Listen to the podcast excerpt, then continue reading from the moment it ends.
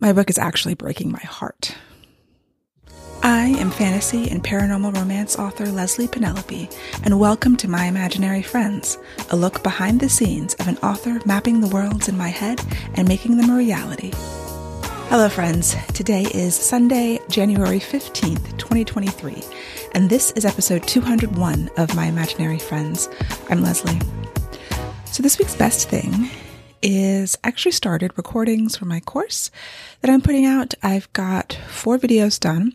I feel like I have like at least six or seven to go, but it's moving forward. It's moving along. I'm super happy. and I am ready to do the beta program. So there's a very limited number of slots available for course beta testers. You get in for a big discount and um, I just need some feedback. I need some pressure testing or something. I don't know. So yes, if you are interested in becoming a beta course tester, then you can go to myimaginaryfriends.net slash beta, B-E-T-A. The link is in the show notes. Like I said, super limited number of slots. So if you get to that form and it's already full, then you do have the opportunity to pre-order the course at a discount from the launch price. I also want to know if it works for non sci-fi and fantasy writers too, because the class is called Imaginary World Building, Creating Fantasy Worlds for Writers. I called it that because of like SEO purposes. I wanted the words fantasy and world building together in the title so that search engines will find it eventually. But I do think that the class works for anyone, like contemporary, historical, whatever genre you have to build a world and there's similar concerns even if you're not creating magic systems and you're not creating whole other societies. There are many societies inside every world. But my initial like push is just going to be fantasy. But i'm hoping that either in beta or in the regular course um, i get people who do not write do not write sci-fi and fantasy just to make sure things are working as i think they are. That's kind of the whole point and right now the class is going to launch February 1st. It's really just going to be whenever I finish it, but that's my hard deadline. I think it will be early. So once all the modules are done, I'm, I'm putting them up as they, as I finish them. So if you do get into the beta program, then I'll send out the uh, login information to those people. And, you know, there's two in there right now. There's a total of eight modules. Each of them have one to two videos. Although I, I don't know exactly because I haven't finished them. I've only done the first four or parts of the first four. Anyway, that is the plan. That's what I'm really excited about. All my energy is going there. I missed a bunch of emails. I did like a lot of other things fell off my plate because I was focused on trying to get this done.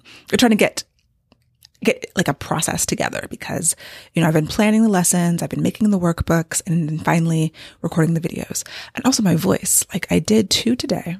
I did one yesterday and then I did a podcast interview yesterday. So my voice is really stressed. I've been thinking about trying to take some kind of voice class, like vocal lessons. A, I would love to learn how to sing. I am a terrible singer. I can't hold a tune. Anyone who's heard me at karaoke knows that I love karaoke. Like I passionately adore karaoke, but I am a terrible singer. That does not stop me. But I would love to learn how to sing, but also just to breathe, how to use my voice so that I don't lose it when I talk for a long time. Um, that'd be a worthwhile thing for me to do. I just haven't looked into that much, but I know you're supposed to breathe from your diaphragm and I don't understand how to do that. So I am a little bit gravelly right now. And my dogs are dancing around on the hardwood floor. If you can hear that, sorry. They're very active right now for some reason, but I need to record now before my voice gets any worse. So my writing update. I've been working on Beastly Kingdom. That's going really well. I am almost back on track. If I had written today, I would have been back on the schedule that I created, but I was tired and I felt like I needed my day off. I can do six days a week. Seven days a week is probably just not good for me mentally, emotionally, energetically. So I'll have to take that L and maybe next weekend I can catch up or not. Maybe I'm just a day behind and that will be how it is. It's fine. It's going really well. Um, write the scene. I got stuck this week, but I sat down, brainstormed, fixed it, kept kept moving forward. I did start to feel like I'm drying up, you know, like the well is starting to dry, and so I've been looking for ways to fill it. But overall, things are going well. I'm sticking to the plan. Now for the Black Towns book, I did finish my read through last week. I reviewed all the notes that I had gotten from my editor and from my brother, who was my first reader, seeing the places they overlapped, the places they differed, and just getting a sense of my own feelings of what's wrong. And I think the book is broken. I mean, I talked last week about, you know, my editor's feedback. I didn't have any opposition to what she was saying. It's just, how do I fix this? So diving back into figuring out how to fix it. And it was really interesting because I'm creating these workbooks for my course, but I actually went through the first workbook as part of the revision process for the Black Towns book, and it was really helpful. And so the first part of the course is all about solidifying your story idea because everything else comes from that. So even though it's a world building class, the world has to come out of something and the world comes from the idea, which is where the story comes from and the characters. And when I revise, I often just go back down to the basics. Like I, I, I like to think of it as, as like a renovation where you take everything down to the studs. So drywall comes out, floor comes out. It's just the basic structure, which is going to stay the same. Or maybe it will change. I don't know. But like for this metaphor, it's going to stay the same. And I have to rebuild. I have to be willing to do that. So willing to take everything down to its just most, the original idea. What was that story seed that I had? And then trying to figure out what is this book about and where did I go wrong and how can I fix it? So went back to my original inspiration, my original idea. When I was driving across that bridge in Vermont, I had this idea. We were driving over whatever that lake is in Burlington, Vermont. And that's where the story came to me. And so revisiting that, trying to see what did I think this was going to be. I wasn't sure, but I had this energy around it. And I went back to what I was really excited about, about the idea, why I thought this was a good story to tell. All of that original energy, trying to recapture that so that I can compare that to what I have. And hopefully that will help me figure out what went wrong. So yeah, the course represents my process. That's what I'm teaching. And it's actually what I go through and, and having the convenience of the workbook. Whereas before I was kind of, I was doing these same steps, but it, building the course allowed me to really codify it for myself and it's very useful for me. So I'm really hopeful that it will be useful for other people.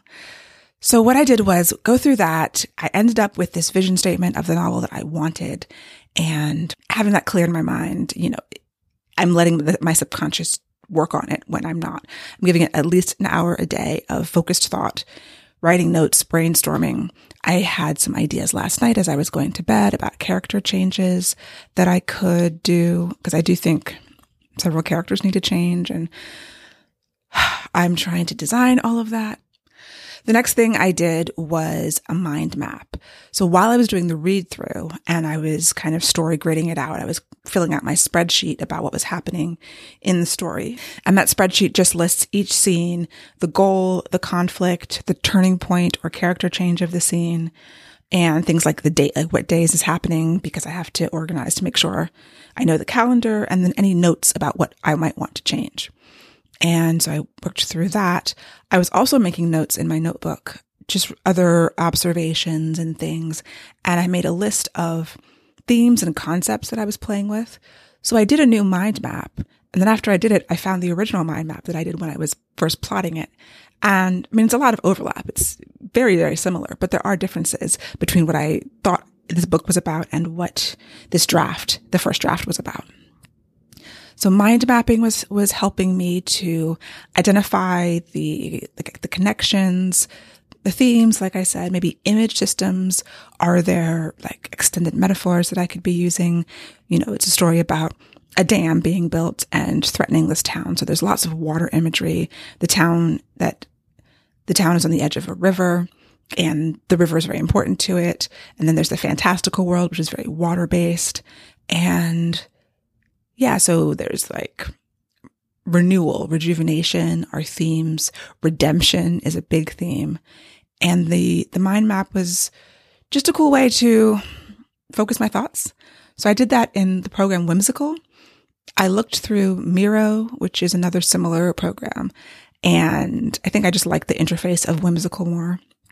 I can't remember which one is cheaper. Miro might actually be cheaper, but I'm, I'm using the free versions of both of them because I have some stuff in Miro for some books and some stuff in Whimsical. It's the byproduct of liking tools and wanting to test out different tools and try to see which one works for me. And sometimes they're just different tools are better for different things. Like mind mapping and whimsical, I think I like it a little bit better than Miro mind mapping, but I think I like the sort of sticky note feature of Miro maybe a little better, but I, I was using it in whimsical. That's neither here nor there. Uh, they're both fine programs. And one day I'll probably have to pay for one of them. And throughout this process, I'm thinking about these, the characters, because that's kind of where I'm going to start. You know, I think that the plot action has to come out of the character. And I do need to make some tweaks with, with the world building as well. But for now, first step is trying to figure out the characters. Am I changing their traits, their personalities? Something has to shift, like my main character. This book is first person, so we're in her head for the vast majority of it, and the voice isn't strong enough. And I was actually talking to a couple of other authors about voice and, you know, the monsters we defy. The voice of that was so clear early on. Like I heard it, I captured it, and I get a lot of positive feedback about voice, which just the, the authorial voice, the narrative voice is very specific and very unique. And I was trying to do something specific. So for this book, I decided to do it in first person, uh, past tense but the voice isn't singing. And I think it's because the character needs some work. So I was revisiting the character profile that I did, which is pretty detailed. Not only the main character, but side characters need work too.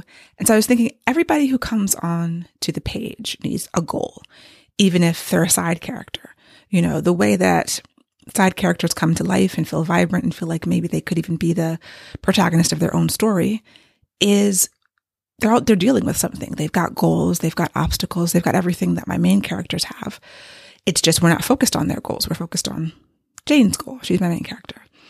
But I think everyone needs more character, like maybe quirks. Quirks is a, is a shorthand. You know, everybody can't have some like ridiculous quirk. That that would just be distracting. But I do think more quirks are needed for where the manuscript is right now. Even though I'm not in anyone else's head, they just need to be more alive on the page. And yeah, those were the things that I was working on this week. I'm going to continue with that. I'm trying to think what my strategy is. I think I'll just keep going through the workbooks for the course for this book and kind of stress testing everything because, you know, they're just as valuable at the beginning of a story as they are in a revision. I'm doing the same things that I would do if I was starting a new story from scratch because I approach revision like that. Like I, I'm not starting exactly from scratch. I've got a lot going on, but I'm willing to change any of it. And I need to know what stays, what goes. Because during the read through, like prose wise, it's fine. You know, I think it's clean. I've written enough that it's not a mess prose wise. It's just, it's just not hitting the way it needs to be hitting. So lots to do, lots to think about. the next step course wise is to connect the original idea, the inspiration, the vision of the story to the world. And I'm actually in process with that. So looking at what did I build? Is it what I needed to build? How can I improve it world building wise? And in this book, there's the town and then there's the fantastical world. And both of those need to be vibrant and feel alive and all of that. So I will be going through the second workbook and completing that and just moving along the process. So yeah, these are the steps that I'm using to fix a broken book and more later because I'll be doing this until April when it's due. I was also reminded by one of my critique partners that she said that on her Facebook, you know how the memories come up of things that happened X number of years ago. So when was I working on Requiem of Silence? The book came out in 2021. So I was writing it in 2020. So it must have been two year old memory, two or three years old, whatever, whenever that was, about, I, I remember I was basically in this situation with Requiem of Silence, which is the fourth Earthsinger Chronicles uh, novel.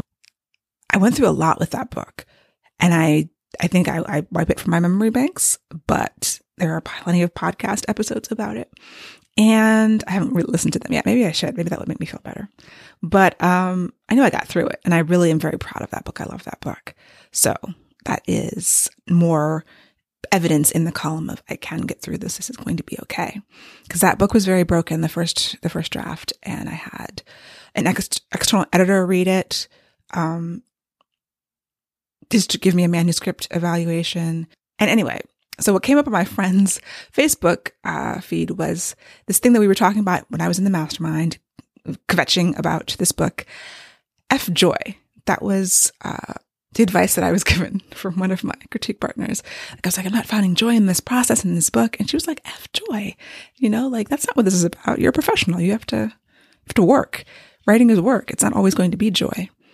And at that time I put on a sticky note and I stuck it on my monitor and it was there for a long time. And I don't I guess she posted about that on her Facebook because then it came back as a memory. I don't know exactly what was going on. But I'm in a different place now where I don't expect there to be joy. I don't know why I would have ever expected that. I think maybe it's natural though, as, as you're creating art, you're wondering, is this struggle indicative of something unfixable, like unfixably broken in this? Or is just, is this just the process? And because I am not finding joy in this, does that mean it's wrong? Like, am I broken? Is the book broken? The book is broken. I don't think I'm broken. And I don't expect to find joy at every part of the process. Fixing this, when I figure it out and I get that synopsis that I'm going to use to rewrite the book, that will be very joyful. I, I'm predicting it. I'm calling it now. But until then, it's button chair, it's work, and it's not unfun. Like it's a puzzle box, you know?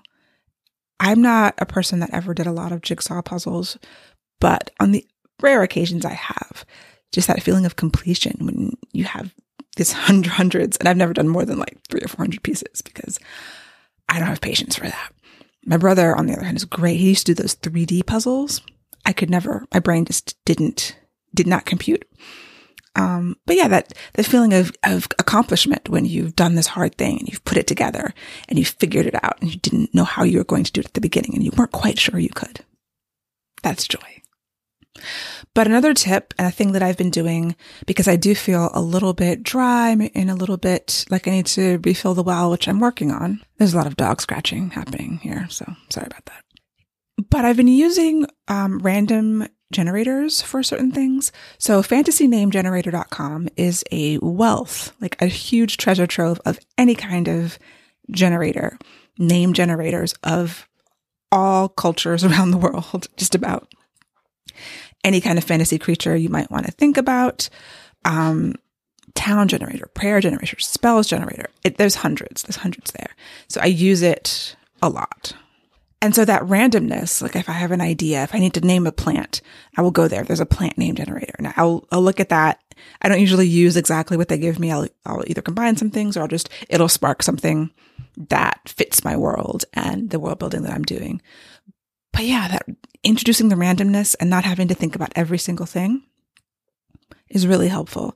So at the beginning of the Beastly Kingdom revision, I just made a long list of names, you know, just people are going to have names, some, you know, names like American names. So some of them are Englishish, some of them are from other cultures because there's been a lot of migration that's happening. I've got characters of all races. And so if I'm not describing their skin color, then I'll give them a name that might indicate what, you know, what ethnicity they are, or just give you the sense that these people are from all over and they were, they're not just monolithic.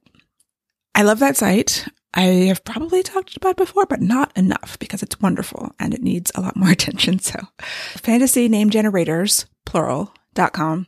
Link in the show notes. It's wonderful. Highly recommended. Other things, recommendations.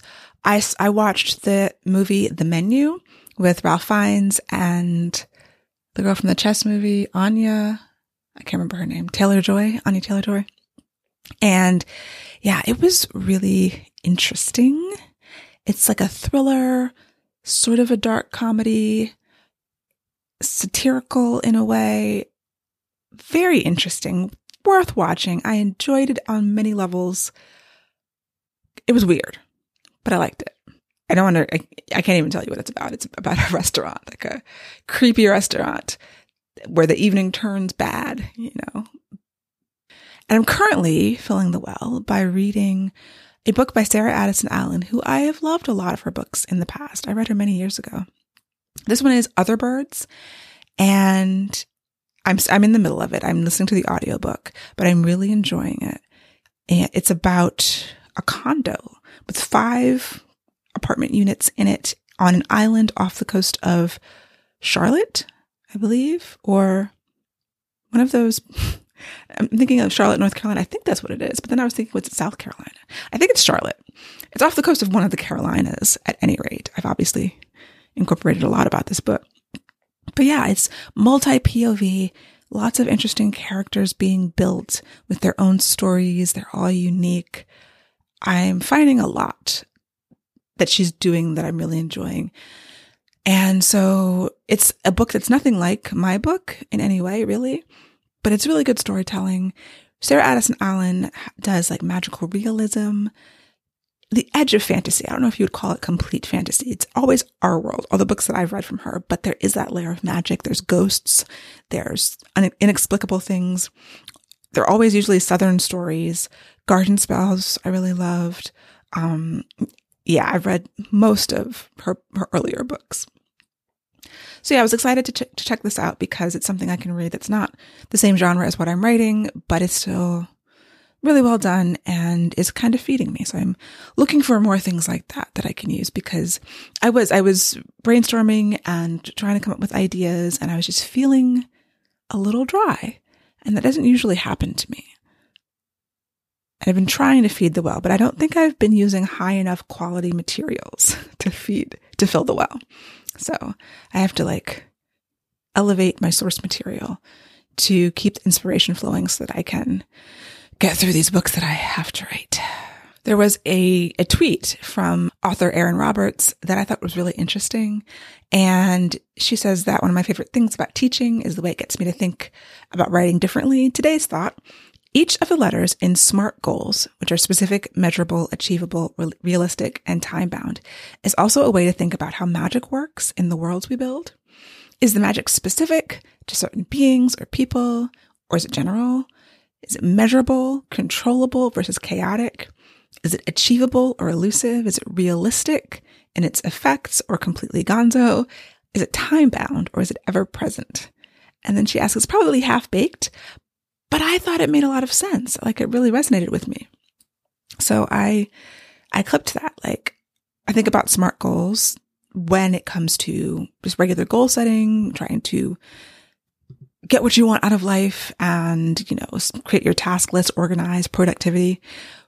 But it, I think it does apply to magic systems. And I do have sort of my own little grid of when I'm creating a magic system, but this could be applied to it too. And I think it would be a little bit outside the box.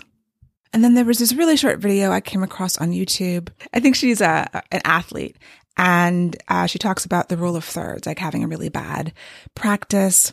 And her coach told her that it was okay because when you're trying to achieve something hard, you know, it works in thirds. A third of the time you're working on it, it's going to be great. A third of the time you're going to feel okay. And a third of the time you're going to feel crappy. So if you're having a bad day, it's just one of your one third crappy days.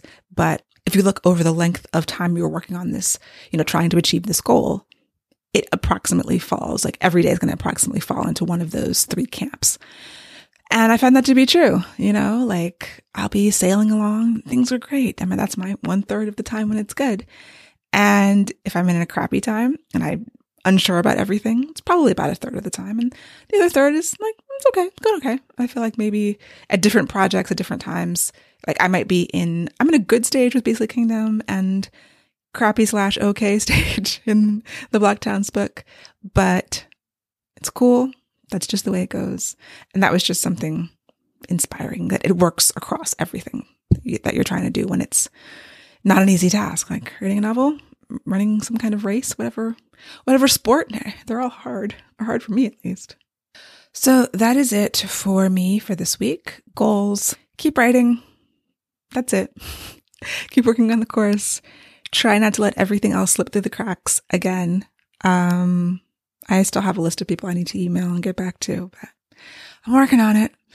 And yeah, that's all I can, all I can keep up with.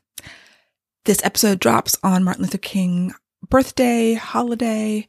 So happy MLK Day. I hope you have a wonderful week, and I will talk to you next week. For episode show notes and to sign up for the Footnotes newsletter and get the show notes in your inbox, go to myimaginaryfriends.net. Subscribe wherever you get your podcasts, watch the video episodes on YouTube. You can email me at podcast at lpenelope.com, and I would really appreciate a rating or review to help support the show. My Imaginary Friends is part of the Frolic Podcast Network. For more fantastic podcasts, go to frolic.media slash podcast.